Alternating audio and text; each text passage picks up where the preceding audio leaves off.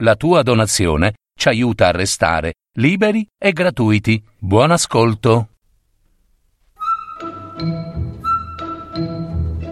Racconti e altre storie di Grazia Deledda.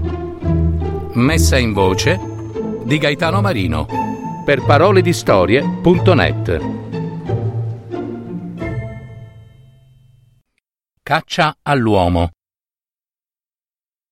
Da otto giorni Bernardo il Nero, nero in verità di pelle, di capelli, di peli fitti fin sulle mani grosse e nodose, si aggirava nei boschi di castagni e di querce della sua regione, come un orso fuggito dalla gabbia.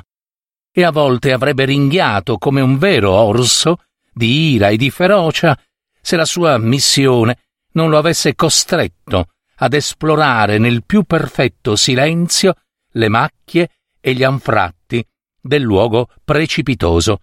Cercava un nemico, nemico in questo senso che egli, Bernardo, custode carcerario, padre di famiglia, integerrimo nelle sue funzioni di guardiano d'uomini, era stato sospeso per tre mesi dall'impiego, accusato di aver favorito, o almeno permesso, la fuga dal penitenziario e precisamente dall'infermeria dove giaceva malato o finto malato di un giovane pericolosissimo delinquente suo conterraneo. Le ricerche delle autorità, rimaste senza risultato, adesso egli le continuava per conto suo, e non tanto per riabilitarsi e riavere subito il posto, quanto per odio e desiderio di vendetta contro lo sciagurato per il quale aveva, in realtà, dimostrato qualche segno di benevolenza. Mai proposito d'uomo era stato più fermo del suo, di trovare, cioè, quello che oramai egli considerava come un nemico personale e ricondurlo, vivo o morto, nel carcere. Vivo o morto. Questo era il singulto esasperato del suo cuore, che rispondeva a quello del cuculo nascosto nel bosco, armato di fucile e di rivoltella, di pugnale, di bastone e di un nerbo di bue più temibile delle palle stesse. Egli percorreva in lungo e in largo tutte le vene dei sentieri che serpeggiavano nei luoghi scoscesi e ombrosi. Belli, d'altronde, erano questi luoghi, allietati dalla primavera inoltrata. Gli usignoli vi cantavano come in tenzone, l'uno più melodioso dell'altro, con un accompagnamento corale di acque correnti e lungo le fratte, le aspre rovinie e le miti ginestre intrecciate in un eguale desiderio d'amore mescolavano il bianco lunare e il chiarore di sole dei loro fiori.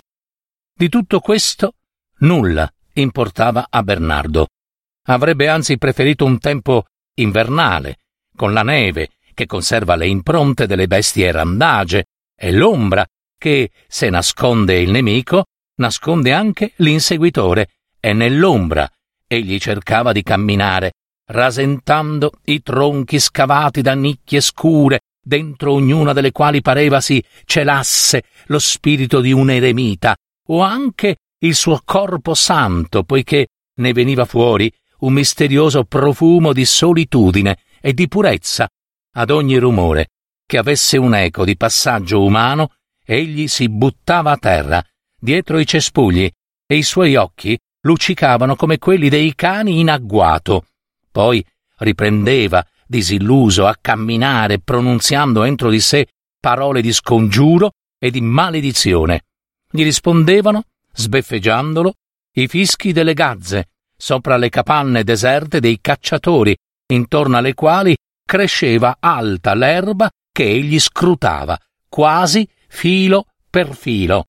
Nessuno. Eppure egli non disperava, ancora. Anzi, pareva si attardasse nelle sue vane ricerche per scrupolo verso se stesso, o forse anche per gustare poi meglio la vittoria finale, poiché sentiva bene, e lo sapeva inoltre per indizi altrui, che il punto buono per la sua caccia era più in alto che più lontano.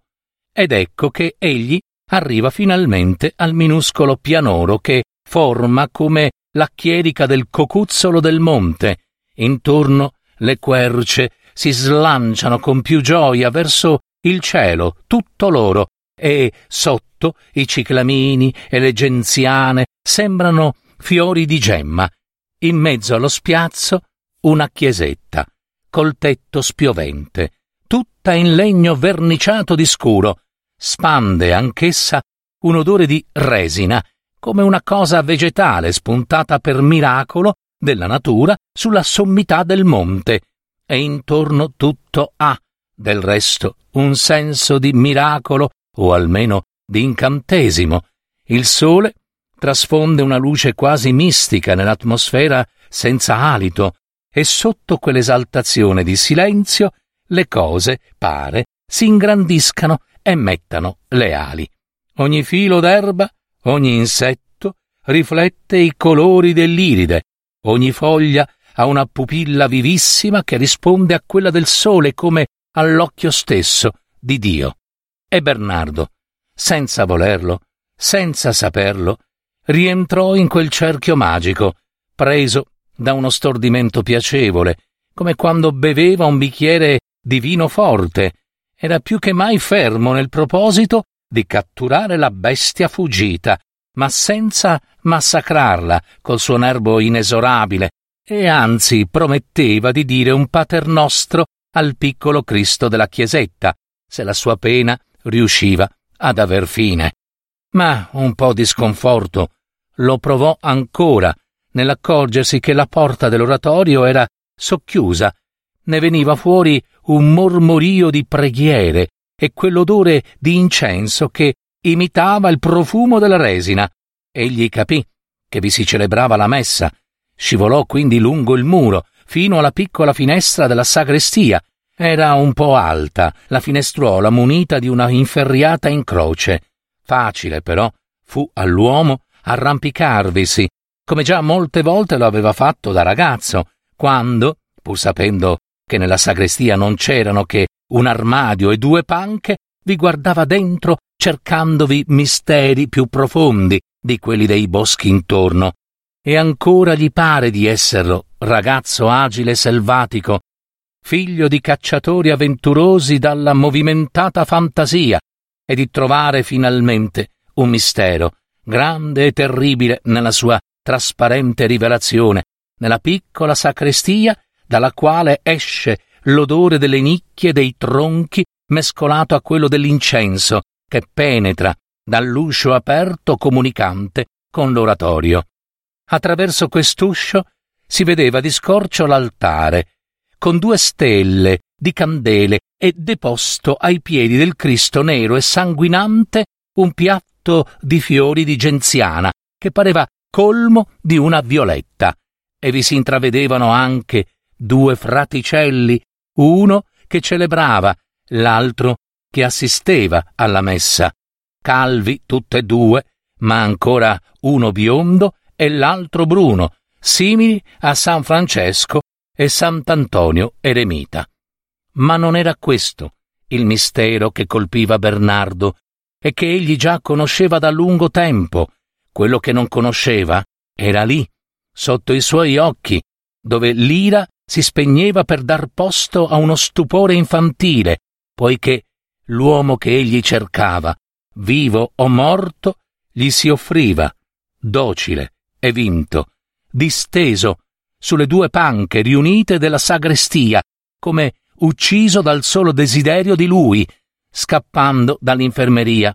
Il prigioniero aveva avuto modo di penetrare nei magazzini del penitenziario, dove si conservano le vesti dei condannati, e si era camuffato con un pantalone e una giacca troppo larghi per lui, e adesso il corpo suo, stecchito, vi si disegnava dentro come uno scheletro, rivestito un po' buffonescamente da qualche spirito mattacchione, e anche le scarpe, logore, e fangose, ben vicine l'una all'altra, parevano messe apposta sotto l'orlo dei pantaloni.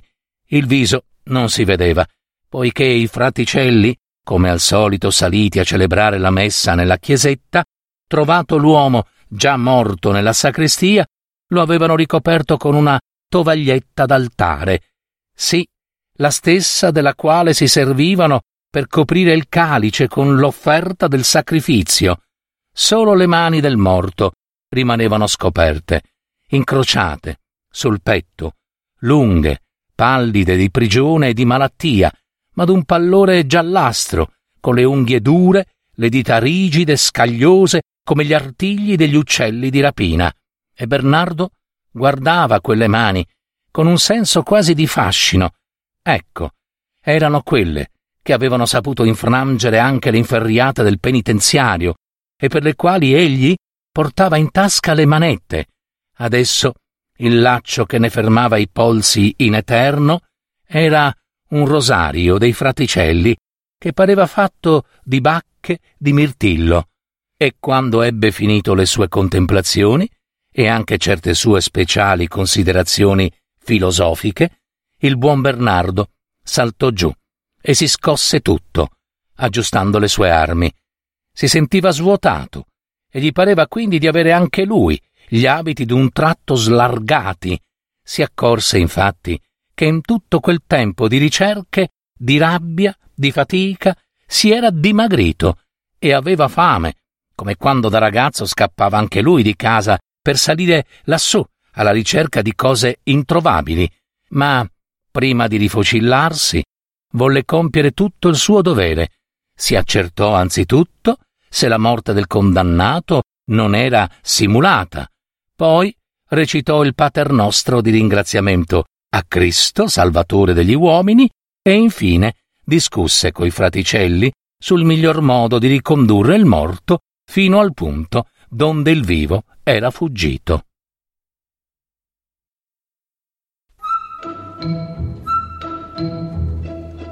Avete ascoltato? Racconti e altre storie di Grazia Deledda. Messa in voce di Gaetano Marino. www.paroledistorie.net